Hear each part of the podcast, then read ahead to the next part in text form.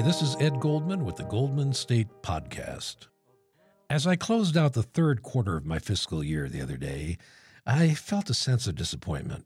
You see, for my entire adult life, I've been waiting to use the German expression, Gott in Himmel, and figured I'd save it until an agent with the Internal Revenue Service paid me a surprise visit. But at the end of last July, the agency announced that it was no longer going to drop by unannounced at the homes or workplaces of taxpayers or tax scofflaws. One reason given for abandoning this element of abruptness was safety, both of the agents and citizens. Now, I can get why the agents could have been in jeopardy, but I'm a bit unclear about why citizens were, unless they inflicted harm on themselves when they realized the guy on their front porch wearing a dark suit was neither a Jehovah's Witness nor a door to door mortuary salesman.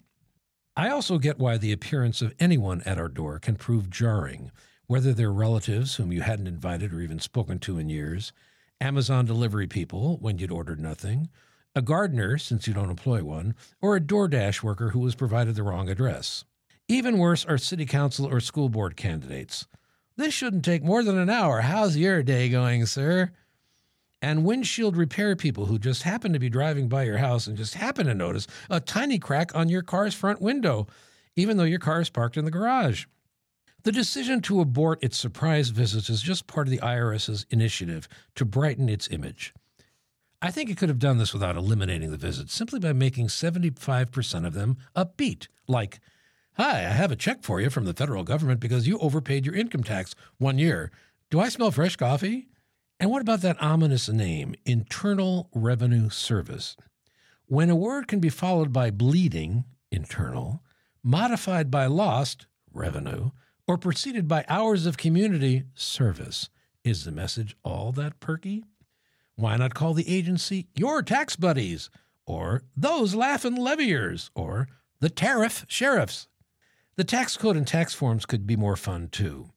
The former could be reimagined as a graphic novel to recount the agency's formation on July 1, 1862, showing President Abraham Lincoln sign it into law, then, of course, slip out to hunt vampires. As for the latter, the forms, why not copy an online retail format in which you'd find a checkoff list for your deductions, a click to add these to your shopping cart, and then a link to make payment? Then, in internet commerce fashion, they could do some upselling. You may also like donating to NGOs in Fallujah. Click here for the deets. Getting some money back? Visit us at hedgefundsorus.com. Well, all in all, I think the IRS is on the right track and I guess I'll hang on to Gott in Himmel until the next presidential election results are in. I'm Ed Goldman. My column, The Goldman State, comes out every Monday, Wednesday, and Friday. You can subscribe for free at goldmanstate.com. Thanks for listening.